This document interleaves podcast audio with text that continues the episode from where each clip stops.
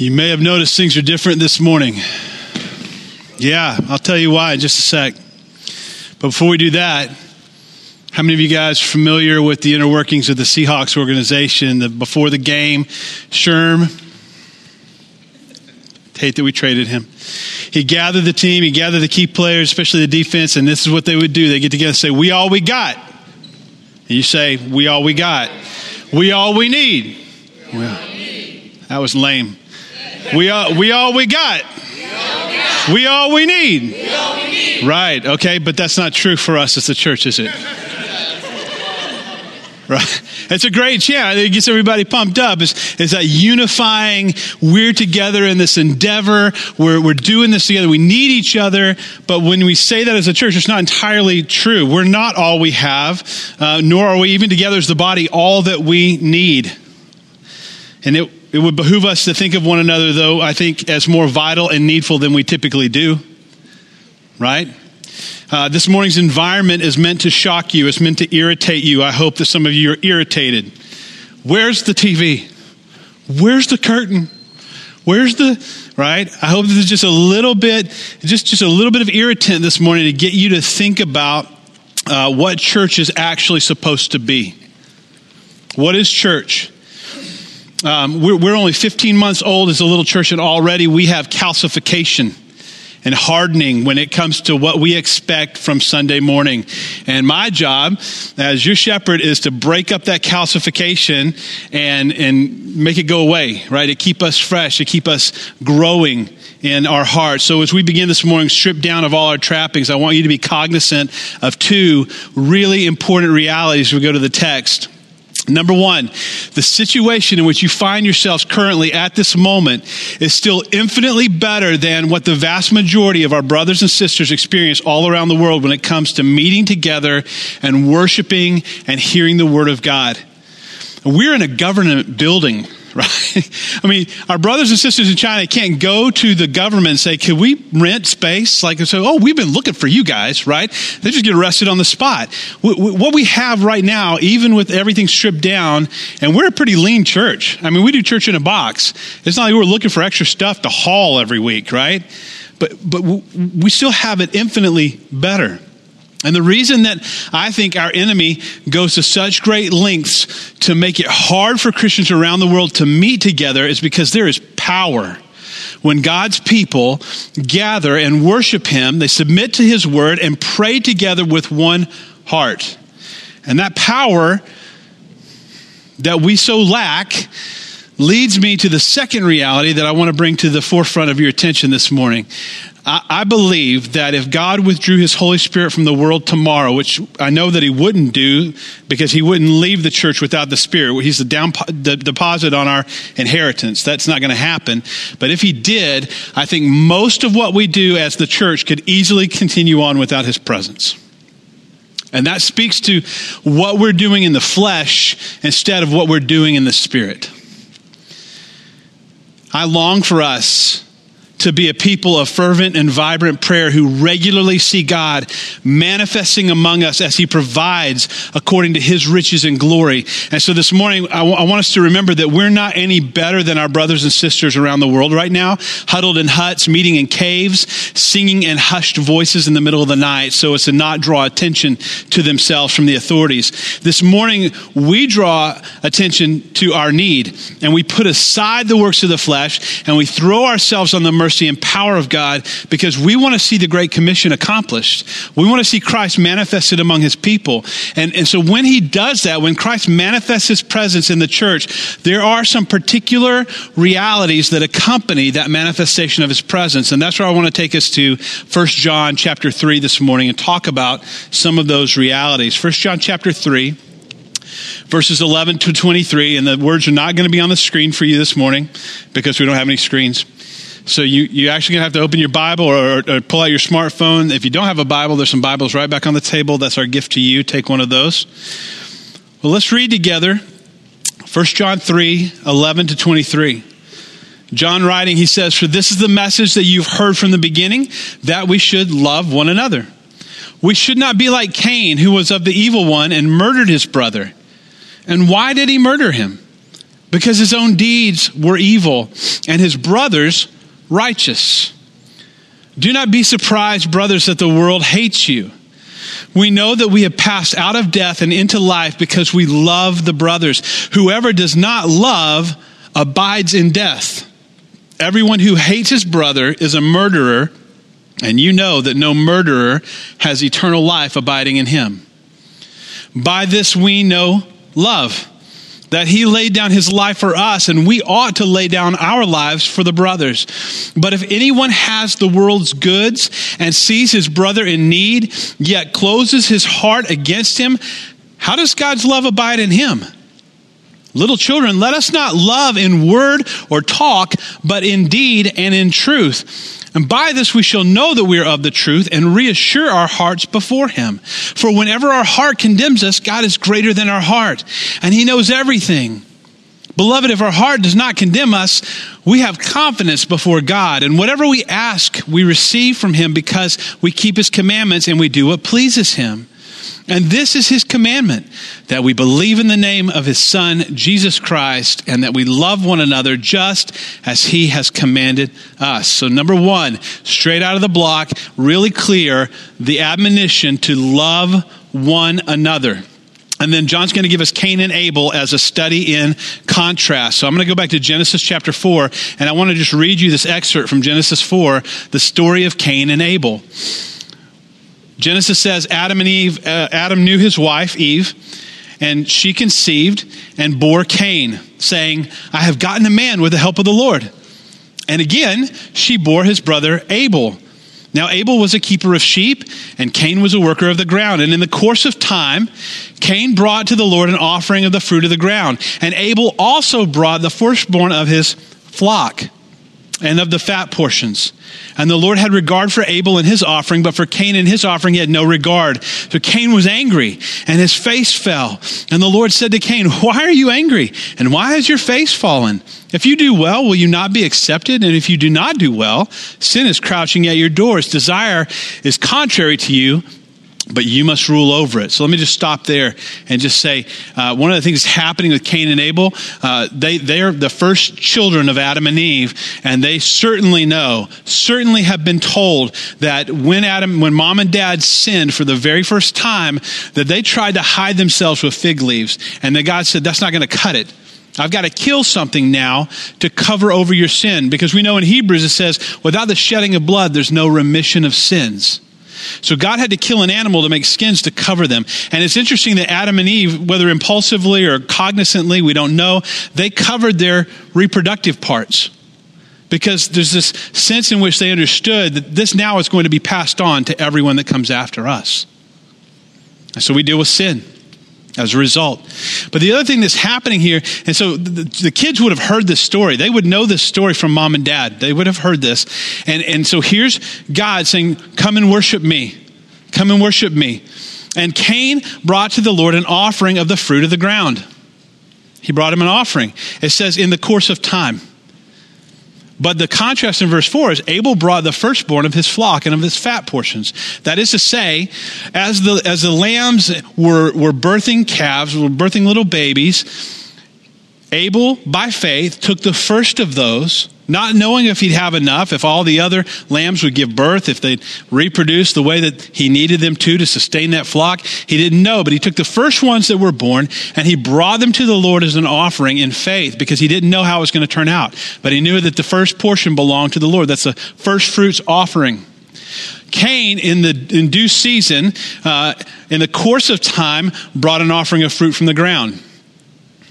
What that means is that Cain waited until the whole harvest had come in, until he knew that he had enough for himself, enough for everything that he wanted. And he said, okay, now that I know that I'm secure, I'm going to take this part and I'm going to bring it to the Lord. And that's a, just a study in contrasts, right? Abel is uh, exercising faith, not knowing how things are going to turn out, but knowing that the first belongs to God. And Cain is waiting to make sure he's secure and he's got everything that he wants and needs before he considers to the Lord. And so Cain spoke, verse 8, to his brother brother. And when they were out in the field, Cain rose up against his brother Abel and he killed him. And the Lord said to Cain, Where's your brother Abel? And he said, I don't know. Am I my brother's keeper? And the Lord said, What have you done?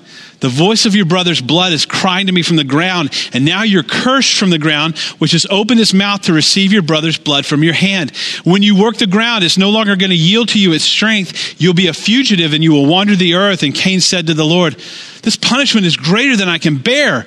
Behold, you've, you've driven me away from the ground and, I, and, and from your face, and, and I'm going to be hidden. I'll be a fugitive, and I'm going to wander the earth. Whoever finds me is going to kill me. And the Lord said, Not so. If anyone kills Cain, vengeance shall be taken upon him sevenfold.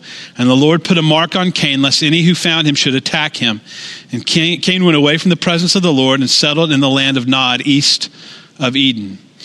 So, our, here are the first biological offspring of our greatest grandparents, right? And already sin is having its way among them. The truth is that Cain hated his brother Abel. He despised him for loving God enough to do life on God's terms. He despised that. Cain wanted to do life on his own terms. He wanted to do life his way. And he wanted to relate to God on his own terms. But may I suggest to you this morning that that same dichotomy lives in each of us as Christ followers. Even born again, regenerated, children of God, we struggle with our old nature, just like Cain's, wanting to do things our own way.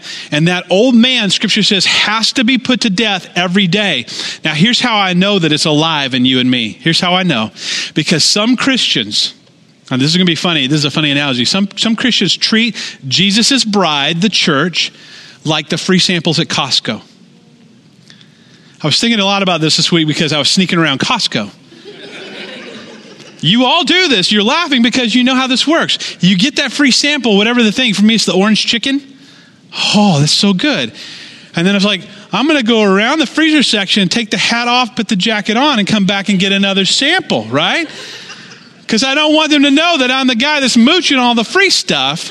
So I'm gonna I'm gonna alter my appearance just a little bit, and then I'm gonna, I'll go I'll go back here and get the dog food, and I'll circle back, give it some time, come back through, make the quick pass on the third run. Right? It's not not stopping. Oh, that's nice. It's just like whew, grab and go right on the third. You, know how this works, right? But I'm not willing to actually buy the box of orange chicken for eight ninety nine.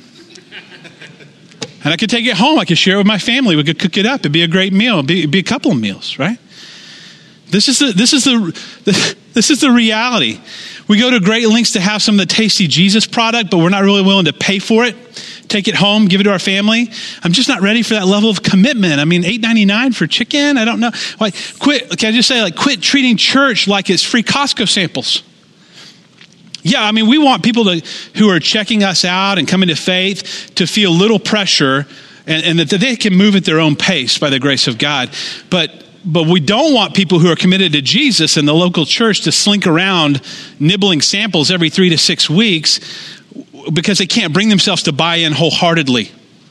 That's not what we want. And so this old nature affects our thinking. We think like consumers instead of thinking like family. We don't think like family.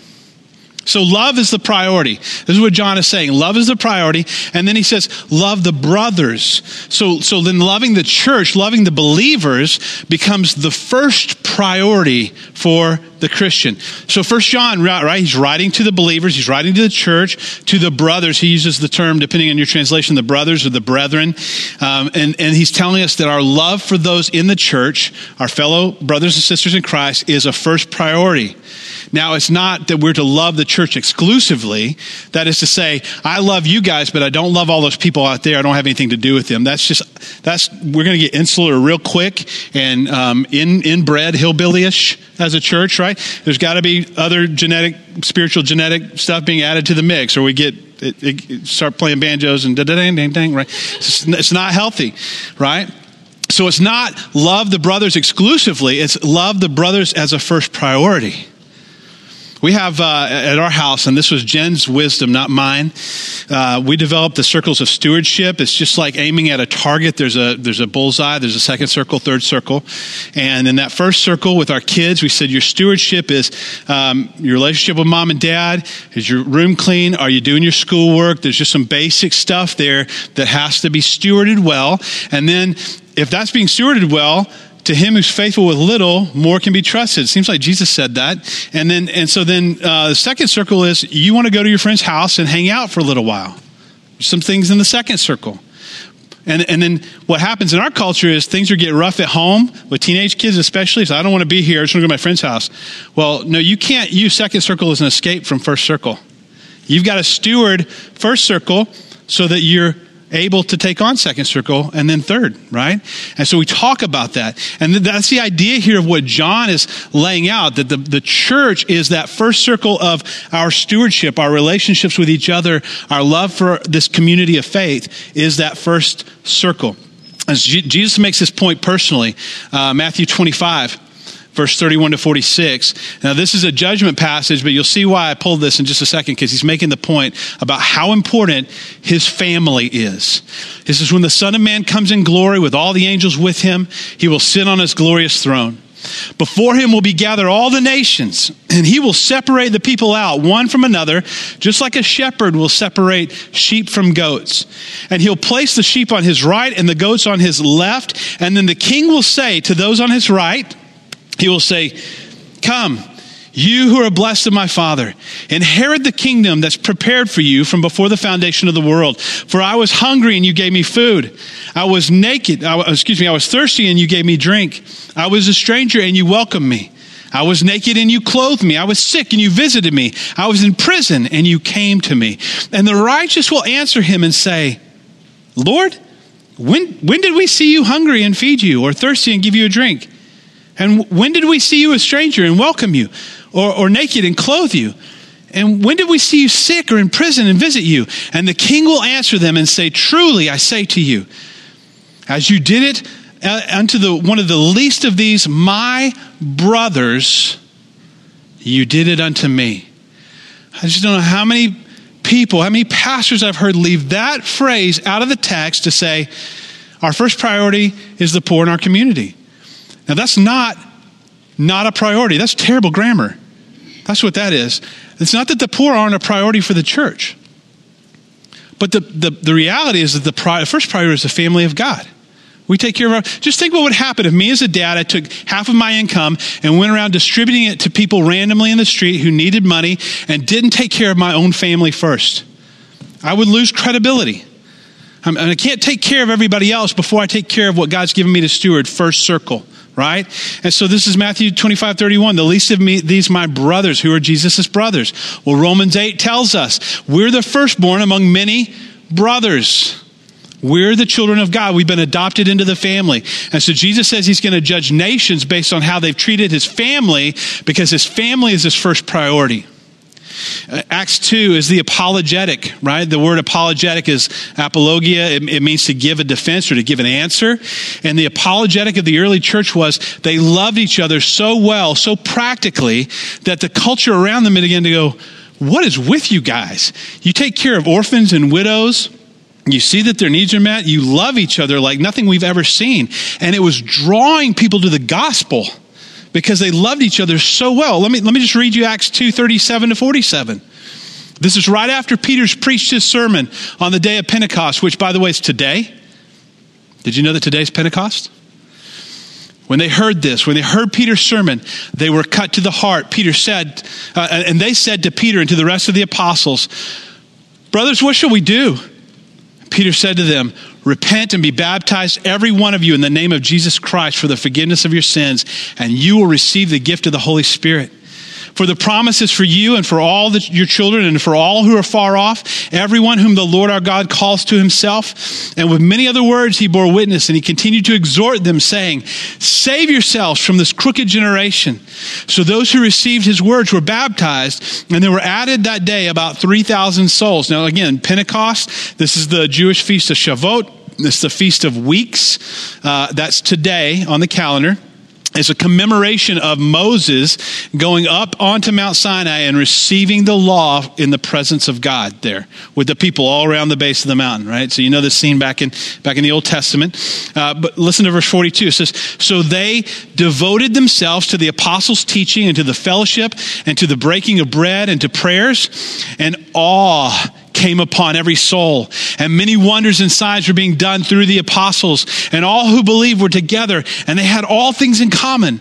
And they were selling all their possessions and belongings and distributing uh, the proceeds to all as any had need. And day by day, attending their temple, the temple together and breaking bread in their homes, they received their food with glad and generous hearts praising God and having favor with all the people. And the Lord added to their number day by day those who were being saved. So, what happened when the people repented? and the Holy Spirit came to take up residence in them. Well, he tells us in the text they were, they were devoted to being taught in the Word of God. They were devoted to fellowship with other Christ followers. They were devoted to breaking bread together. I love that part. I'm all about eating a meal with all of you, right? They were devoted to prayer. Four things. And then you go, so, so what are the results of a church like that? What are the results of a group of people that says we're devoted to those things? We're devoted to each other, to, to being under the word of God, to breaking bread, and to praying together. Here's what happens awe came upon every soul. People stood in awe of God. The fear of the Lord. They shared life. They shared possessions, making sure that no one was in need.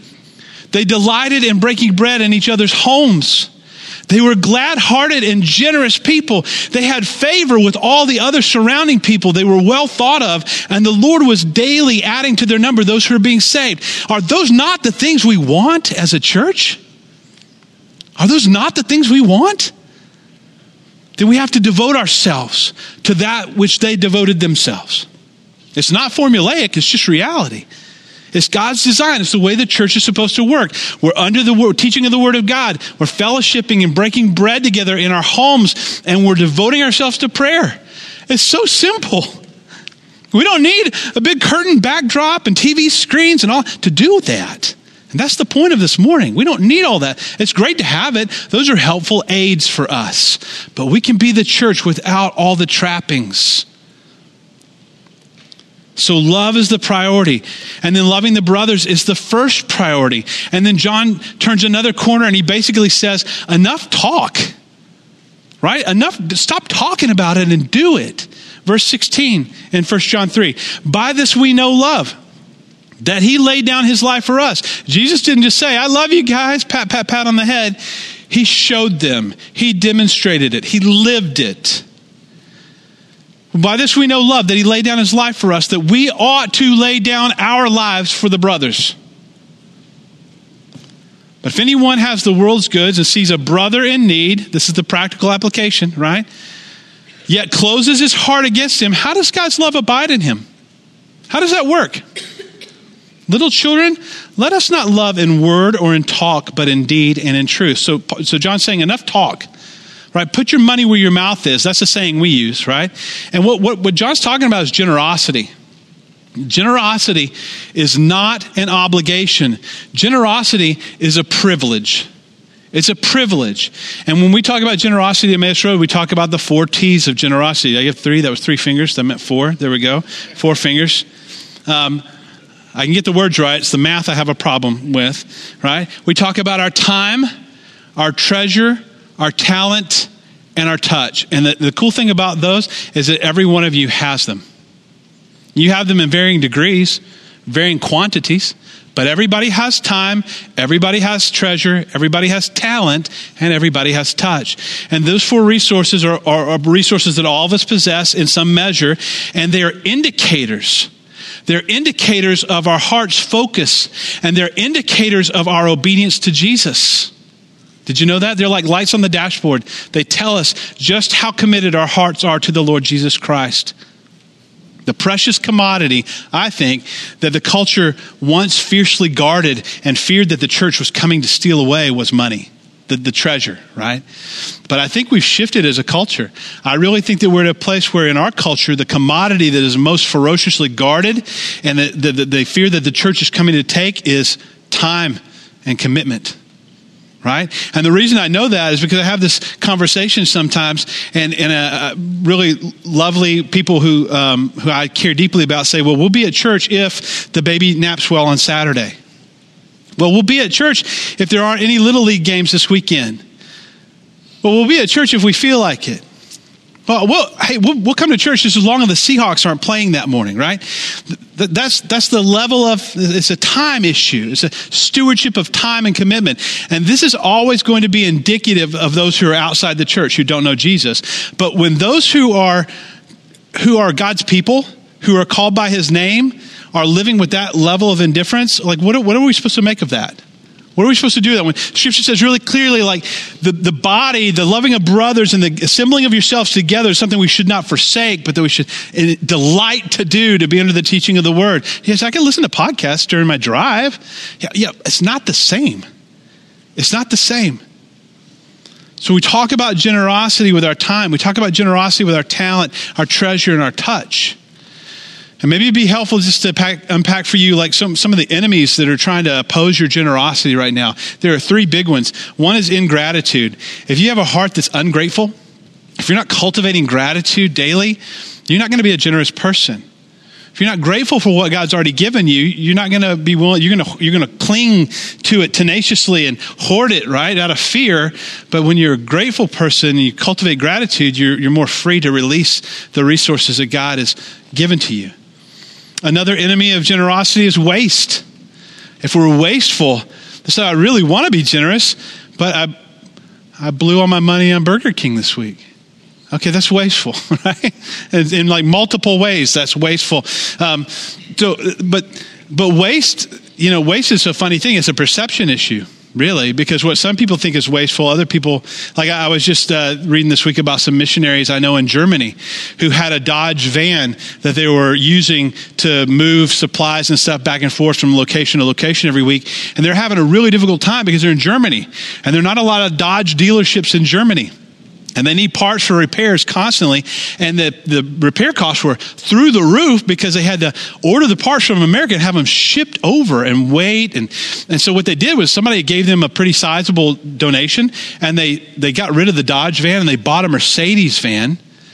And it was, you hear Mercedes and you go, waste right? Except that they're in Germany and there's a Mercedes dealership on every corner, and getting that repaired was like Mm, a third of the cost of what they were spending on the Dodge van, right? But, but they lost some donors in the States because people saw that Mercedes purchase said, you guys are being wasteful with my money, when they actually weren't. So waste can be a perception issue, okay? But ingratitude, waste, and then duplicity. Duplicity is an enemy of generosity because if I tell you, well, we're going to give to this big thing and this community wide effort, and you're like, oh, I want to be generous to that, and I come back and say, well, you know, we spent half of that on um, a new car for me, like that kind of duplicity kills generosity, doesn't it? You'd be really angry. Um, so enemies of generosity. But let me let me talk to you about motivating your generosity. There's like a spectrum. There's really bad motivators for generosity and there's really good motivators. I'm peeling back the curtain. Our team talks about this sometimes. Like, how do we motivate people, right? And, and so I say, don't, like, let's start with the lowest forms of motivation, the worst forms of motivation. One is guilt, shame, and fear. Okay? Guilt, shame, and fear, that's baseline lowest motivation. You can shame people into giving, but it's not sustainable. And people will get tired of that and they'll leave, right? You could, you could appeal to duty and responsibility, right? Um, this is when the pastor gets up in the church every and says, we just our kids uh, we just can't have any childcare anymore unless somebody goes in there and takes on the role of childcare coordinator right? That is a sense of duty and responsibility and somebody's going to step up and do that but not because they're called to it but because they have a sense of duty they're going to step into that role. Then that need driven um, motivation those those are bad motives for generosity. Th- those motives might actually prompt people to be generous with their time talent treasure touch but not with the right heart and not in a way that's sustainable over time. The good motive motives, moving from good to best, here, here they are personal benefit, right? Personal benefit. Um, now that sounds really selfish. I say this is a you're going to be blessed by God if you give. I'm not getting all Joel Osteen. I'm just telling you straight up, like God loves to He loves a cheerful giver and He loves to bless those who are generous. And you go, well, I don't like that. That sounds really selfish. But it was Jesus who said, um, "Great is your reward in heaven." So there are some rewards waiting for you. Um, it's just a then reward, not a now reward. So, so delayed gratification.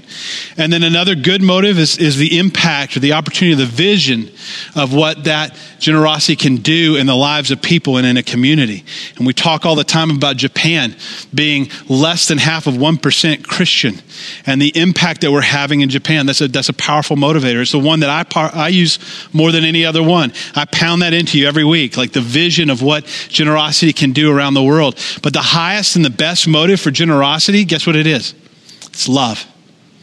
It's love. It's relationship.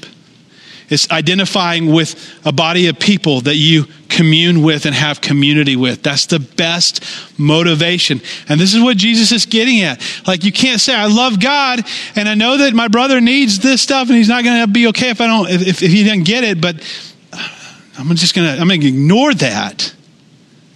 That just doesn't work. It's not the way God set it up.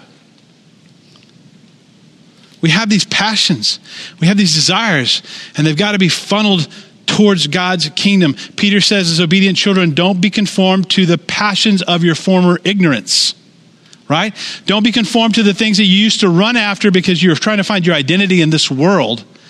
But as he who called you is holy, so be holy in your conduct, since it's written, be holy because I'm holy. God said that, right? So then the passions of this world, I really was saving all my money for a Maserati because I think that's going to fulfill me as a person. And God says, bump that off the list and invest in the kingdom and in your brothers in Christ. The Maserati is going to burn along with everything else in the judgment. Invest in the eternal and care for the brothers. Romans 8, 28, 29, we know that for those who love God, all things work together for good, for those who are called according to his purposes. He says, For those he foreknew, he also predestined to be conformed to the image of the Son, in order that he might be the firstborn among many brothers. Does you see the language here? Like forsaking the passions of this world, pursuing holiness. Now we're talking about being conformed transformed, shaped, changed. Romans 12, 1 and 2. Uh, Paul says, I appeal to you, brothers, by the mercies of God, present your bodies as a living sacrifice, holy and acceptable to God, which is your spiritual worship. Do not be conformed anymore to the pattern of this world, but be transformed by the renewing of your mind, that by testing you may discern what is the will of God, what is good and acceptable and perfect. So conformed, transformed, holiness, living sacrifice. This is all talk about the process by which God makes holy those who put their faith in Jesus. Those who hope in God are being made to become like God and his character. So when God gives, what's his motive? When God gives, what is his motive? Well, certainly there's benefit. I mean, not, not in the sense that God needs anything to be added to him, but he delights in giving because that's in keeping with his character. He delights in it. Certainly, there's impact from his generosity. I mean, giving us the Son is the single most impactful act in all of human history.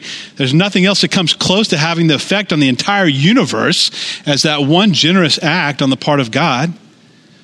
But the chief motive is love. For God so loved the world that he gave his one and only begotten Son, that whosoever would believe in him might have eternal life and not perish. The chief motive is love. And it's when we choose to be generous with our time and treasure and talent and touch, and our chief motive is love, we are being most like our Heavenly Father. We are most walking in His footsteps. And so John must say, love is the priority. And loving the brothers is the first priority. And that love has to manifest practically. And then, and then here at the end of this section, John just kind of sums everything up to this point. He says, here are the expressly stated purposes of John in writing, I mean, really the Spirit writing through John, but to the church, he says that we might have confidence before God. That word confidence, con means with, and fide is the Latin for faith. We stand before God with faith. We have confidence that we might delight at his coming that we might ask for these things that we lack and that we need and receive them. And in the process of receiving them, our faith is grown. That we might keep God's commandments. And he says they're not burdensome to love one another, to abide in the Spirit of Christ, and to let Christ abide in us. I, that's not overly difficult. unless you're fully immersed in the world, unless you're, the, the world has its tentacles in you, trying to hold on to you, then it becomes difficult. So on Pentecost, I want to just tie all this together. I want to tie this all together for us with Paul's explanation of Christ's fulfillment of this feast in 2 Corinthians 3. Today's the day of Pentecost. Today's the day when God uh, met with his people. We, we commemorate this day. And, he, and there at Mount Sinai, God came down to his people and law came forth. And 3,000 people died. And then in Acts chapter 2, on Pentecost, God came down to meet with his people, and the Spirit issued forth from God, and 3,000 people came to life. I'm sure that's just a coincidence. I'm sure that's just a coincidence. Unless maybe God's trying to give us a picture that the law kills and the Spirit gives life. Well, let's see what the text says 2 Corinthians 3. Paul says, Are we, are we beginning to commend ourselves again? Do we need, as some other people do, letters of recommendation to you or, or letters of recommendation from you? This was the thing with these super apostles that were making the preaching circuit in the first century, saying, We have all these letters of recommendation from really famous people. That's why you should accept us. And Paul's like, I, I, I planted your church. Do I need a letter of recommendation? He says, You are our letter of recommendation, written on our hearts to be known and read by all, and you show that you're a letter from Christ delivered by us. Written not with ink, but with the Spirit of the living God, not on tablets of stone, but on tablets of human hearts. You see the contrast already? Like the law was written on tablets of stone, what did Ezekiel say? He's going to give you a new heart. He'll write his law on your heart, not with ink, but with the Spirit of the living God. See, So already Paul's setting up the contrast here. He says, such is the confidence that we have through Christ towards God, not that we're sufficient in ourselves to claim anything is coming from us, but our sufficiency is from God, who has made us sufficient to be ministers of a new covenant, not of the letter, but of the Spirit. For the letter kills, but the Spirit gives life. That's that Pentecost contrast. The first Pentecost, 3,000 people die.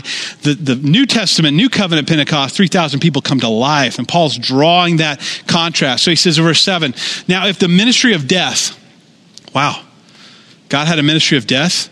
Yeah, the old covenant was a ministry of death because you couldn't possibly keep the old covenant. You couldn't keep the law. He said it was carved in letters on stone, but that old covenant ministry of death came with so much glory that the Israelites couldn't even look at Moses' face because of its glory, and that was being brought to an end. Will not the ministry of the Spirit have even more glory? For if there was glory in a ministry of condemnation, the ministry of righteousness must far exceed it in glory. Indeed, in this case, what once had glory, old covenant, has come to have no glory at all because of the glory that surpasses it, new covenant. For if that which was being brought to an end came with glory, how much more will that which is permanent have glory? Do you see this back and forth? Old, new, old, new, old, new, right? Verse 12. Since we have such a hope, we're very bold. We're not like Moses he put a veil over his face so that the Israelites couldn't gaze at the outcome of that was coming to an end. He didn't want them to see that the, the radiance of the presence of God was fading from his face. It wasn't sustainable, it was going to fade. And he didn't want them to know. And so their minds were hardened, verse 14. For even to this day, when they read the old covenant, that veil remains unlifted because only in Christ is it taken away. Yes, even to this day, when Moses is read, a veil lies over their hearts. But when one turns to the Lord, the veil is removed. Now the Spirit of the Lord, now the Lord is the Spirit, and where the Spirit of the Lord is, there is freedom. And we all, with unveiled face, beholding the glory of the Lord, are being transformed into the same image from glory to glory. And this comes from the Lord who is the Spirit. Moses stood in the presence of God and saw him face to face, and he was radiant, but that radiance was fading because it was an old covenant, and he didn't have the Holy Spirit in him. And we get to stand in the presence of God and see Him face to face and not have the covenant fade and the glory fade, but actually have the glory and the grace transform us to become more like God. That's crazy insane. And that's what Jesus purchased for us at the cross. So, where the Spirit of the Lord is, there's freedom. Freedom to what? Freedom to sin? No. No. Freedom to pursue the flesh? Mm, no.